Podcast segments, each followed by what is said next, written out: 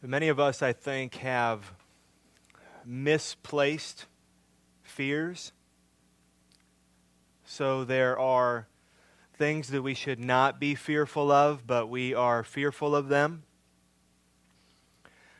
We saw this demonstrated this week. People fearful maybe of election results. Maybe you are fearful of the opinion of other people. Maybe you are fearful of failure. There's really no good reason for those kinds of fears, but we have them. There are also things that we should be fearful of that we're not fearful of. You all, without exception, in one way or another, should fear God. Every single one of us, in one way or another, should fear God today. Psalm 33 8 says, Let all the earth fear the Lord. Let all the earth fear the Lord. And at the end of Ecclesiastes, Solomon writes, Fear God and keep his commandments, for this is the whole duty of man. So, regardless of what we might believe, it is clear that the Bible believes that every single one of us, without exception, should fear God. So, why don't people fear God? That was one of the things we looked at last week. We do not fear God because we do not see straight. We don't see ourselves rightly. We don't see God rightly. And because of these wrong views of myself and these wrong views of God, the ocean that exists between people and God looks more like a puddle to us. But there is an ocean that rages between God and sinners like you and me.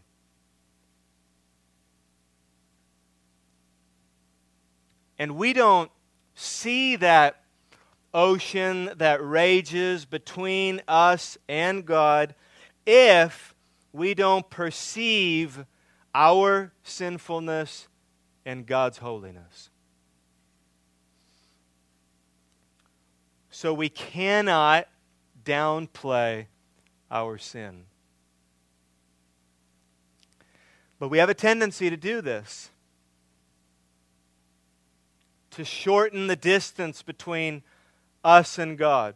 We downplay the holiness of God. He's not really that good. Or we downplay our sinfulness. I'm not really that bad, but we have to know, we have to know, this is one way of saying it, the sinfulness of our sin. We've got to know that. Do you know how sinful your sin is? If you and I don't understand how we've offended God, if we don't understand the trouble that we're in as sinful people before a holy God, then nothing in this Bible makes sense. The gospel will not make sense. Good news will not be good news. Being told we need to be saved, saved from what? If we don't understand the depth of our sinfulness, sin is, it's one way of thinking about it, sin is disregarding, disbelieving, disobeying, and dishonoring the holy God who has made you and lovingly required you to worship him. So, sin is disregarding, disbelieving, disobeying, and dishonoring a holy God who has made me and made me to worship him.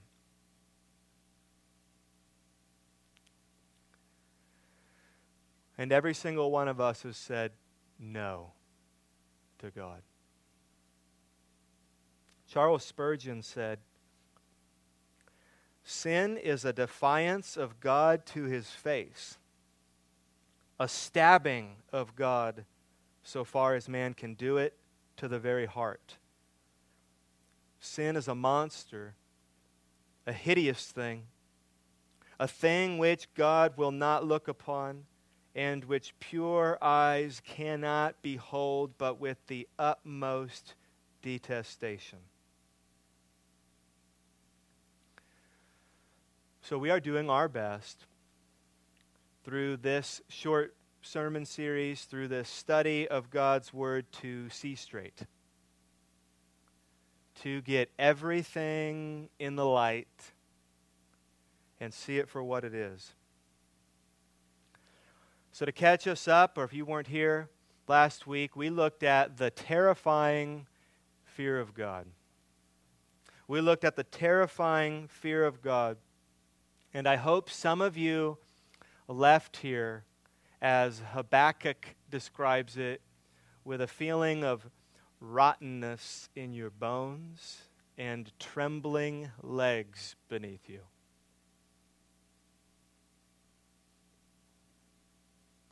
While every Christian should not abide in that terrifying fear of God, every Christian must know that terrifying fear of God. That terrifying fear of God that you get when you consider your own sinfulness and the holiness of God and His judicial obligation. And if you think about that, you will be terrified. So if I see straight my own sin against God, and I see straight his righteousness and holiness, that he is a good king, that he is a good judge that must deal with sin, the result is that I'm going to be terrified before that God. So we all need to understand our sin and God's holiness. We all need a doctorate in that, if nothing else. Adam, in the very beginning of your Bible, he perceived his own sinfulness and God's holiness, and so he ran and hid from God. Isaiah perceived it and said, Woe is me for I am lost. For I am a man of unclean lips, and I dwell in the midst of a people of unclean lips. For my eyes have seen the King, the Lord of hosts. Peter perceived it as he crumbled in the boat at the feet of Jesus and cried out, Depart from me, because I am a sinful man. And John perceived it. And when he did, he, according to Revelation 1:17, fell at his feet as though he were dead. Terrifying fear of God. And all knowers of God know this fear. This morning, we will look at the saving fear of God. Let's look at the saving fear of God. I mentioned it last week, but we'll elaborate today. And again, repeating what I said last Sunday, here is an overview of where we're going in this short four week sermon series. Last week, in part one, we looked at the terrifying fear of God. This morning, in part two, we will look further into the saving fear of God. In part three, we'll look at the sanctifying fear of God. And then in our final week, Lord willing, we'll look at the conquering fear of God. But before I preach this sermon today, we should pray together. Will you please bow your heads with me? Our Father in heaven, I thank you for the word that you've given us from you. Thankful for the Holy Spirit that you have sent to help us understand. We thank you for minds you've given us to think and hearts you've given us to feel and wills that you have given us to obey. God, you have said in your word that you will put the fear of you in our hearts so that we will not turn from you. O oh God, will you put the fear of you in our hearts this morning that we would not turn from you? We ask this in Jesus' name. Amen. So let me again briefly describe to you what I see as the normative stages of God fear in the Word and in the world. Or here is the pathway of fear in a believer. And remember, as I go through these four stages of fear, that these different experiences of the fear of God are not bound to this order. Nevertheless, this is how it goes. Stage one people do not fear God. You weren't born fearing God. I wasn't born fearing God. Some of you here today still do not fear God because it's true that people do not fear God. Man, by nature, does not fear God. He is not interested in God. He is not concerned with the things of God. If he hears there is a God, he denies that it is true or he accepts it as true and hates God. Because we, by nature, do not fear God. And man does this, man does not fear God because God or the idea of God is ultimately unsupportive of his self centered life. And because God is ultimately unsupportive of my self centered life, I don't want to have anything to do with him. So people do not fear God. Stage two. By God's grace. Some men perceive the sinfulness of man and the holiness of God and then fear the judgment and wrath of God. That is first fear. It is essential fear. It is terrifying fear. And it is good, healthy, appropriate fear. It was the fear of Adam and Eve after they sinned in the garden. It is the fear that often sends you and me running from God and hiding from God and blaming others and making excuse. It is important fear. But listen, it is not enough. It is not enough. Stage three. By God's grace, some men having perceived the sinfulness of man and the holiness of God, next perceive the great mercy of God, which causes fear that leads to repentance and life. This fear says things to God like, Have mercy on me, a sinner. This fear says things to other Christians like, What do I need to do to be saved? This fear does not drive you away from God. This fear draws you to God. It is saving fear. And that fear will be the subject of this morning's sermon and I think part of next week as well. And finally, stage four. So, this is a Christian now. Stage four, this is a Christian now. He is growing, he is maturing. He still fears God, he still trembles before God.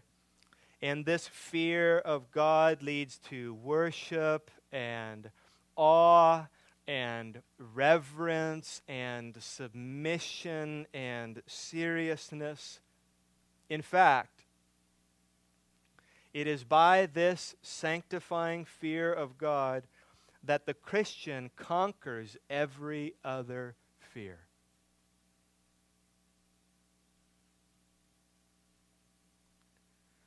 So the Christian who once did not fear God now fears nothing but God. That's what we're after. So these are the stages of God fear. That is how God willing fear develops and matures in a Christian. So let's continue down that pathway this morning. And if you haven't already, please open your Bibles to Psalm 130. We'll look at verses 1 through 4. It's on the front of your bulletin. It's the text that David read to us. Psalm 130, 1 through 4. Here in this text is saving fear in the Bible. And look with me, it is fear that is the result of perceiving God's mercy. So this is a different kind of fear, still fear of God, but it's not that terrifying fear when we perceive his judgment and his wrath. That's not the connection made here. This fear is the result of perceiving God's mercy. So let's read it again. Here it is Psalm 130, 1 through 4. Out of the depths I cry to you, O Lord.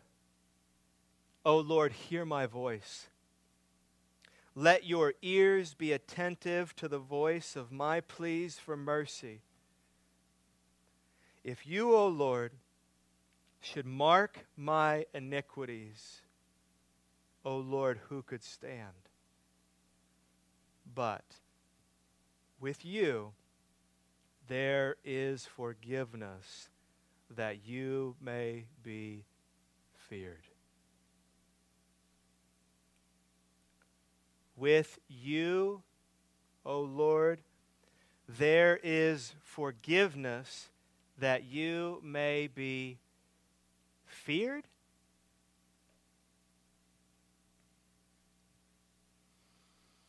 Is that right? Does that sound like a paradox to you? That sounds like a paradox to me. Is that word feared right? Shouldn't that say loved?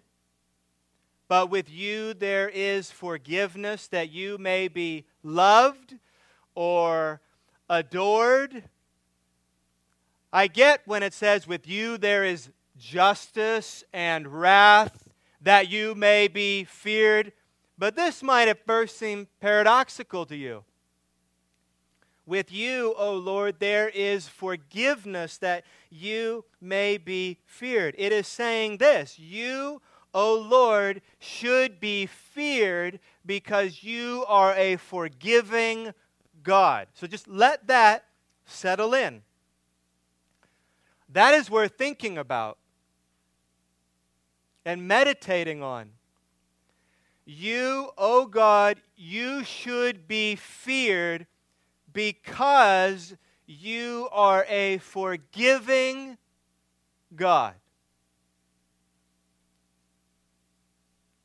So let's try and understand this. That's what I'm trying to do. Last week, remember, we set out to understand or perceive man's sinfulness and God's holiness, and it resulted in fear. But now let's set out to perceive this forgiveness the psalmist is talking about. Let's set out to perceive God's mercy and forgiveness and see if it results in fear. It should, according to Psalm 130. So let's look at forgiveness. The psalmist said, But with you there is forgiveness. What is this forgiveness of God? And I have five things for you to consider. I want to understand this fear causing forgiveness. So, here are five things about forgiveness for us to consider. Number one, I am in need of forgiveness. And I say that in the first person because that helps me, even as I'm preaching, to feel the weight of this best. Number one, I am in need of forgiveness. My sin against God has been great. My sin against God has been terrible. The sin that I've committed against God is worse than the sin that I have committed against anyone else. And let me tell you, I've committed a lot of sin. A lot of sin. I have sinned against many people in this room. My family is here and has been sinned against by me over and over and over again. Putting myself before them, putting my will before God's will, over and over again. But my sin against God is worse than any sin I've ever committed against any of you. And friends, your sin against God is worse than any sin you have ever committed against anyone.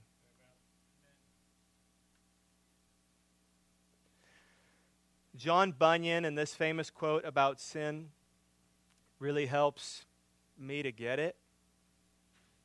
And I'll be honest, when I first heard it, it sounded like an overreaction. It sounded like an exaggeration.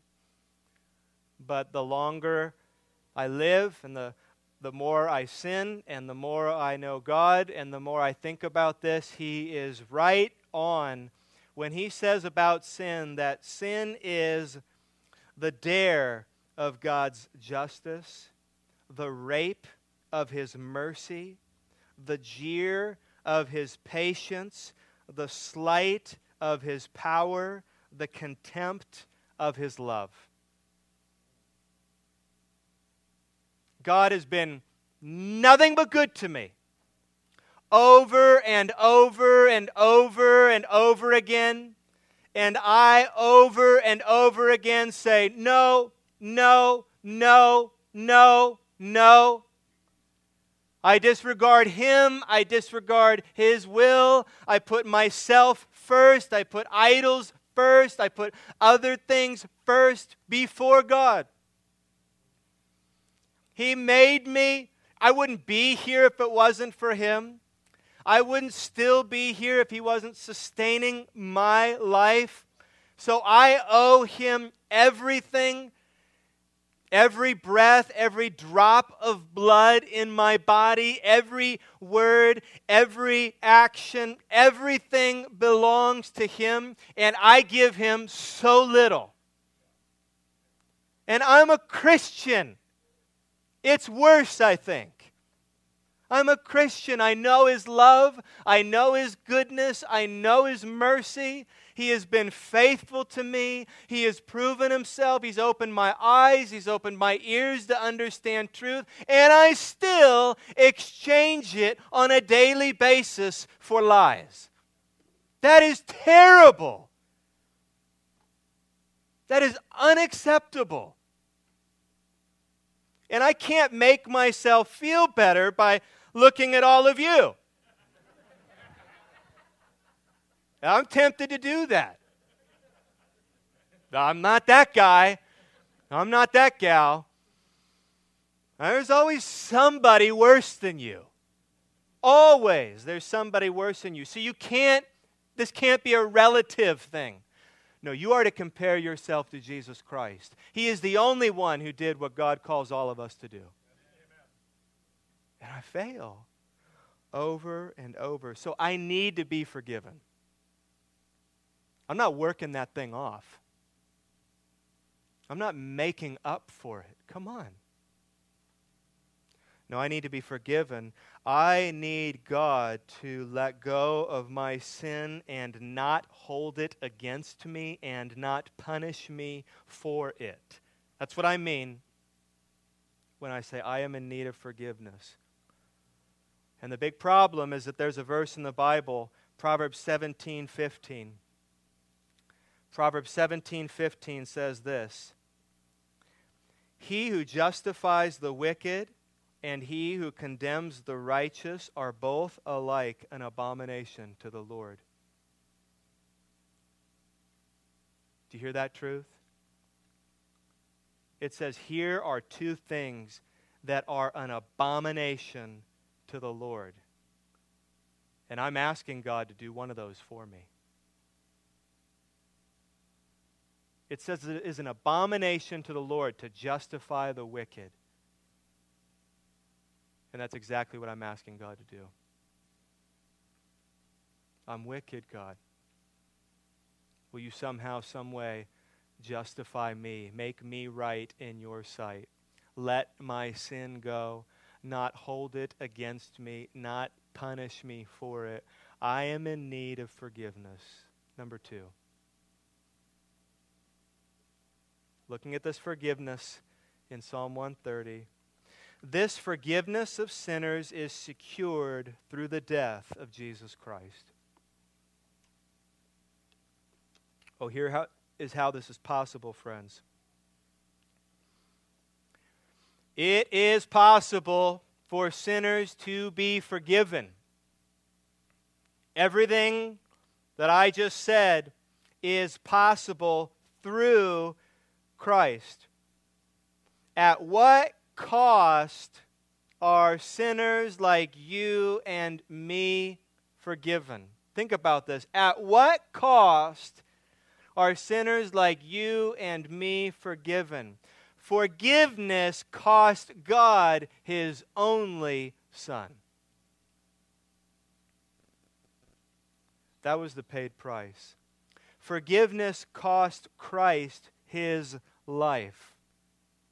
Christ satisfied justice so that pardon could be extended.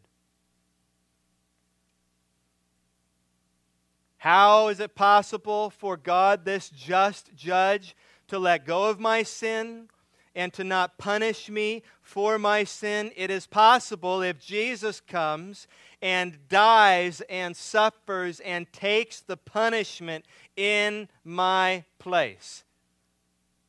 I can put my faith in Him, trust Him, follow Him, and now His death counts as my death. God sees me, the Father sees me through His only Son, Jesus, price paid, punished on the cross. So, what can be extended to me? Forgiveness. Colossians 1:13 He has delivered us from the domain of darkness and transferred us to the kingdom of his beloved son that is Jesus in whom we have redemption the forgiveness of our sins and Romans 8:32 reminds us that God did not spare his own son but gave him up for us all.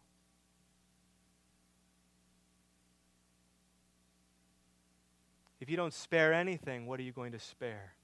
Your son. Your only son. Not even his only son did God the Father spare out of his great love for us.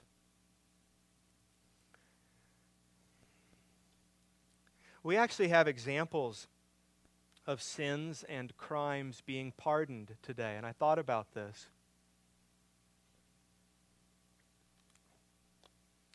Forgiveness is sometimes extended to convicted criminals, and they are pardoned.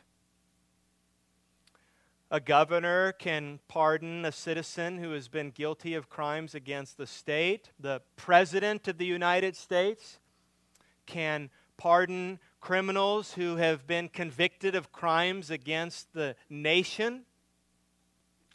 And when one of those criminals is pardoned, when a pardon is extended, it is as if the crime had never been committed.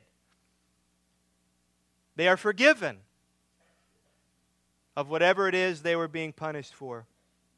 So I thought about this this week, and I asked when that happens, when a, a president or a governor pardons a criminal, which is what God has done for me. So, when a president pardons a criminal, what does it cost him?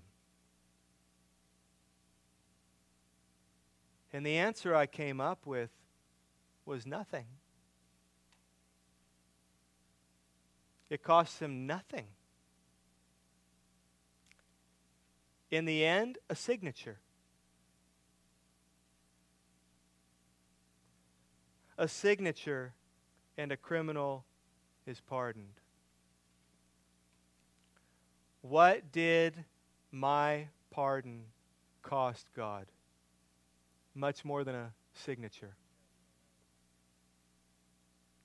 It cost him his only son.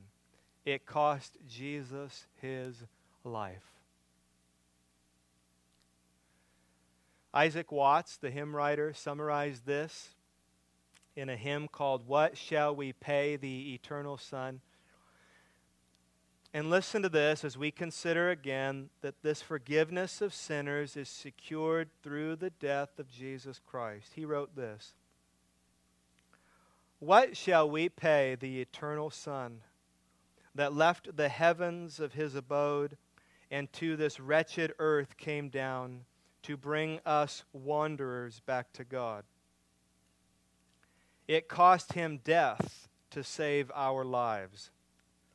To buy our souls, it cost his own, and all the unknown joys he gives were bought with agonies unknown. Our everlasting love is due to him who ransomed sinners lost and pitied rebels when he knew the vast expense his love would cost. So, number one, I am in need of forgiveness. Number two, this forgiveness of sinners is secured through the death of Jesus Christ. Number three of five, this forgiveness of sinners changes sinners. This forgiveness of sinners, it changes people it results in much more than thankfulness. If you sin against me and I forgive you, it's not going to change who you are. You might be thankful, but when we get this Psalm 130, forgiveness from God, it changes everything. It changes us. It's not like we learn of and know and come to believe in God's forgiveness and just say, Thank you. That's really nice of you. It changes who we are, it changes everything about us.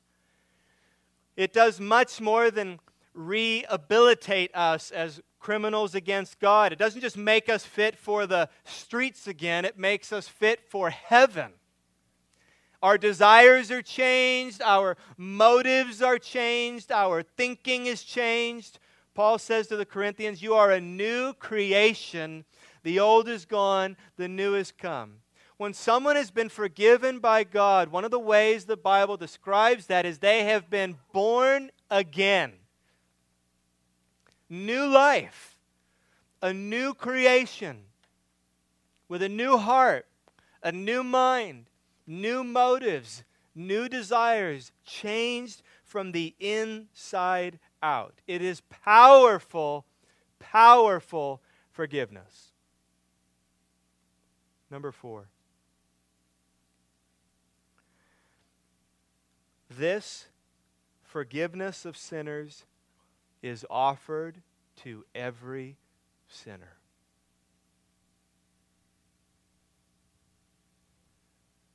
We don't want to just mouth that.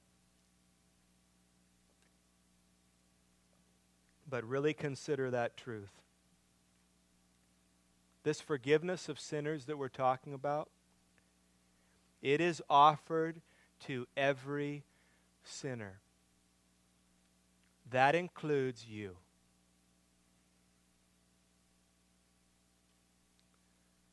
That includes you. That includes every sinner ever.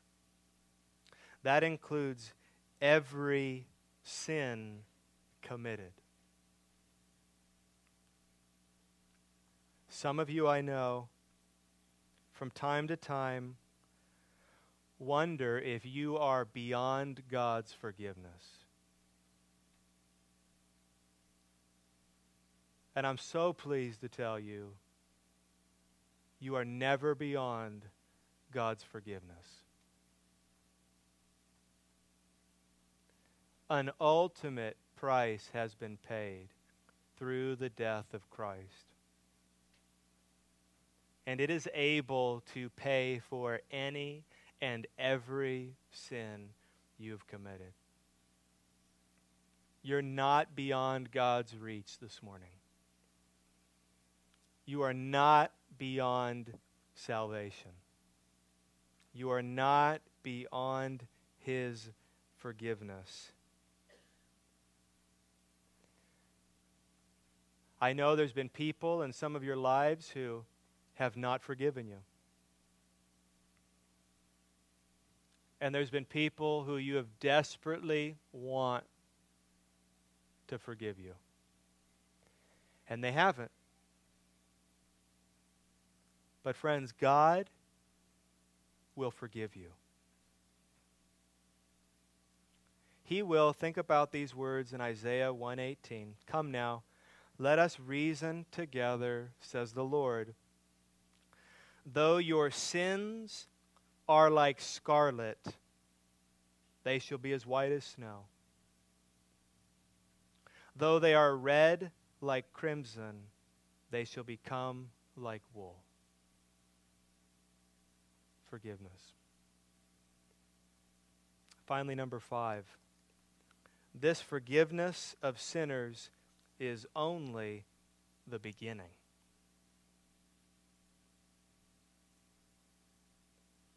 Does that forgiveness sound great? Being forgiven of your sin against God, being forgiven of every sin you've committed, every sin you will commit against God, having that let go, not being punished for that. That is sweet forgiveness that I'm desperate for, that you should be desperate for. But listen, this forgiveness of sinners is only the beginning. Why would God forgive you of your sin? He would forgive you of your sin because He wants to adopt you as His son or as His daughter.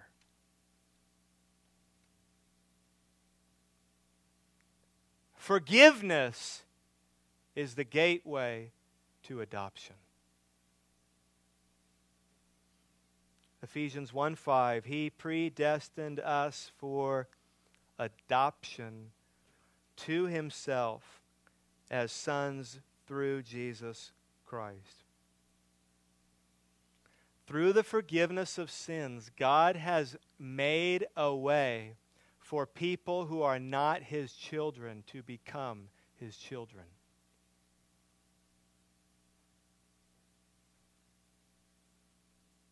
So he forgives us of our sin and lets go of our sin through Christ because he has an agenda with you and with me. He has a plan, and he had it from the beginning of time as we know it. And his plan was to set his affection on you and to rescue you and to adopt you into his home and love you forever. And so he makes a way for you to be forgiven. Octavius Winslow said If sin is pardoned, if the soul is justified, we stand in a relation to God nearer than angels and shall occupy a mansion and a throne in heaven to which Gabriel himself might in vain aspire. Whoa, that's big. I'm coming into his home and into his family. I don't belong in his family. I wasn't born in his family. I'm brought into his family. I'm brought into his home. Here's my rooms. Here's my beds. Here's my food. Here's my love. Here's my protection. Here's my affection forever.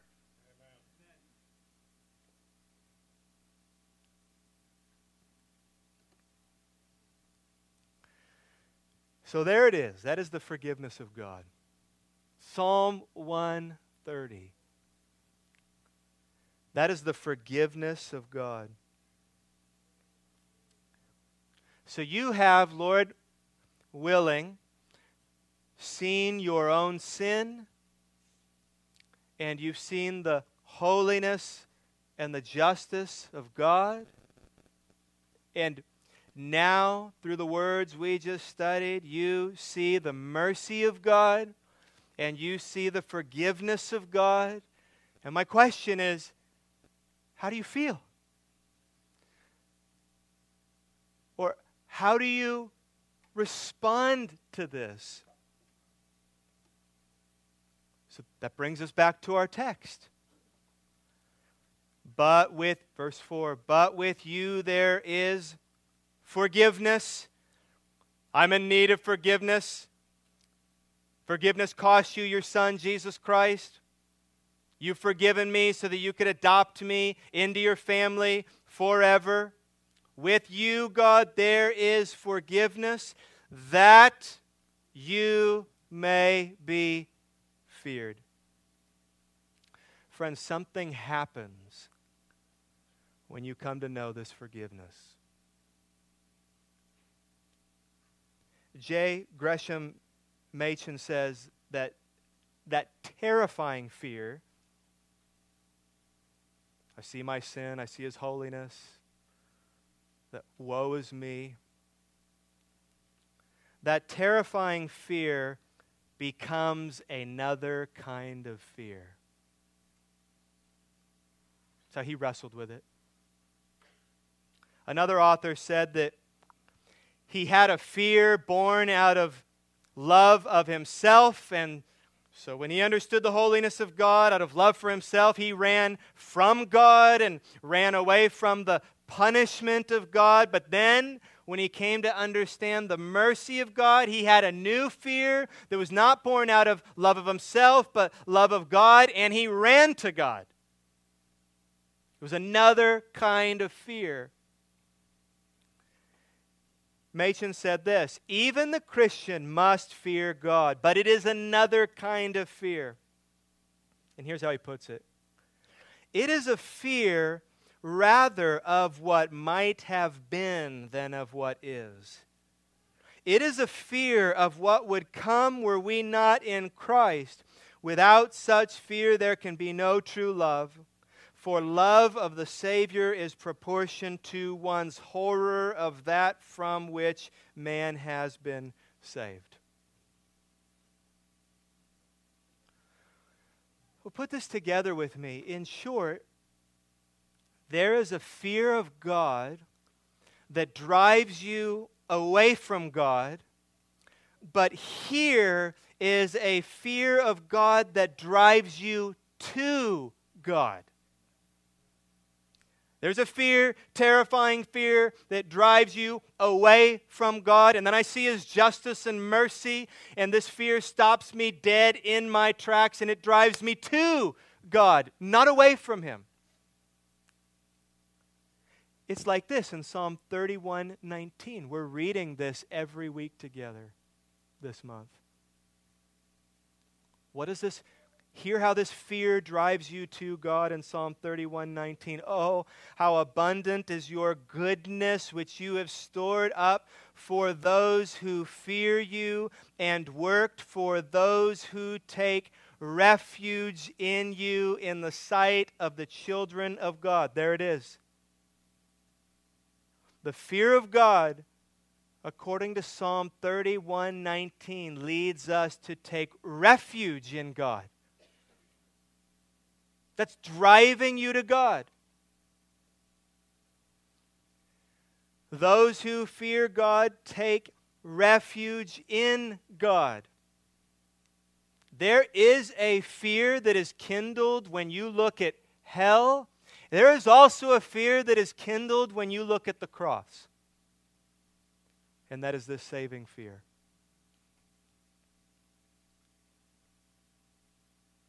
There's a fear that leads you to run from God, and there's a fear that leads you to take refuge in God. God is a forgiving God, He is a sin pardoning God. I was helped by this quote, another one from Octavius Winslow. He also saw the apparent paradox in our text of forgiveness and fear. And he said it this way There is forgiveness with you that you may be feared. He's quoting Psalm 130. How can this be? exclaims the unreflecting mind. Fear, the fruit and effect of pardon? It is an incongruity, a paradox. And yet, such is the Word of God, and as such we believe and accept it. How then are we to interpret the clause? A holy, filial, loving fear of God is ever the effect of his full and free forgiveness of sin. It is the natural, spontaneous, and blessed result. All fear, if apart from a sense of pardoned sin, is legal, servile, and slavish, it is not the fear of a forgiven sinner, of a pardoned child. The pardoned soul sees in the grace of the act such a display of God's holiness and hatred of sin, such an unfolding of His grace and love as at once inspires a holy, reverential, and childlike fear of offending God.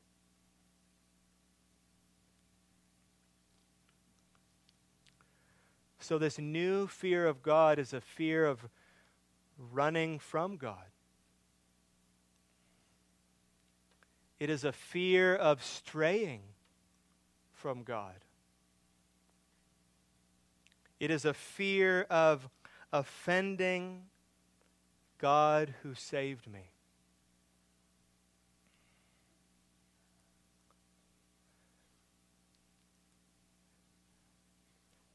Imagine a, a child. Imagine a child who is swimming in the ocean, and this little boy has been caught in the current. He's been caught in the undertow, and he finds himself hundreds of yards from the shore. And he doesn't know how to get back, and he's swimming as hard as he can but it's getting him nowhere.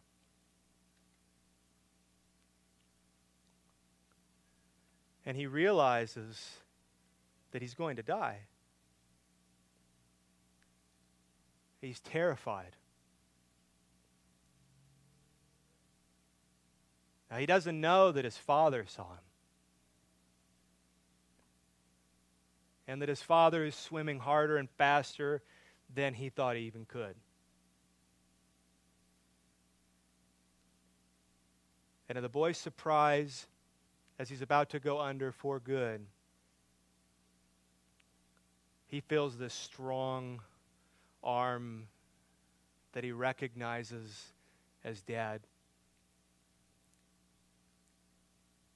And he's pulled and he's pulled and he's pulled, and he's brought up to shore. Now, that boy in that moment clings to his father like he has never clung to him before. And he is still scared. He's terrified. His heart is pounding. And I bet it's a long time before he gets up and leaves his dad's embrace. Fear of what almost happened. Friends, this is the saving fear of God. Oh God, I was so close to being lost forever. And you rescued me. You saved me. I am so afraid of leaving you. So, in conclusion, where are you on this pathway of fear this morning? As you consider these stages of fear, where are you right now? How would you feel unarmed before a lion? How would you feel unarmed before a lion whose cub you had just killed.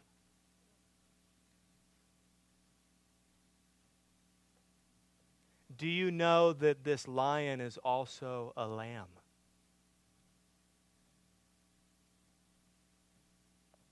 And that you can be forgiven and saved? Do you want to be punished or do you want to be pardoned? Choose today. Choose. Have you committed yourself to Christ? If you have, or if you are now, I'd love to know that. And I hope you come tell me at the front after service. Are you so afraid of God that you run from Him? Or better, are you so afraid of God that you run to Him?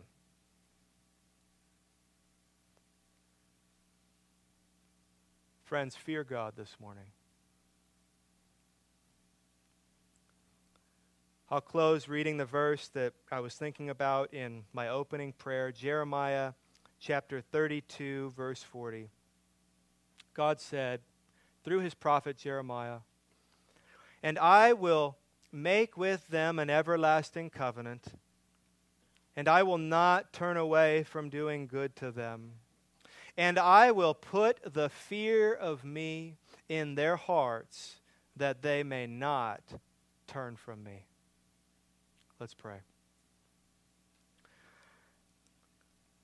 Our Father in heaven, you have been so good to us, and it is all undeserving. God, we are so thankful that you are not only a just God, but that you are a merciful God. God, I pray that, that we would all see clearly today, that we would all come to terms with our sin uh, and see it for what it is, that we would see you for who you are that we would know that you are a good and righteous judge, and that we are not at peace with you unless we have placed our faith in your Son, Jesus Christ. So, God, would you move among us and move in our hearts and move in our minds and teach us your ways? I pray that people who have never feared you would fear you today. And I pray for those who have forgotten your fear to know your fear today. And that it would be a fear, God, that does not drive them away from you, but a fear that drives them to you, we pray. In Jesus' name, amen.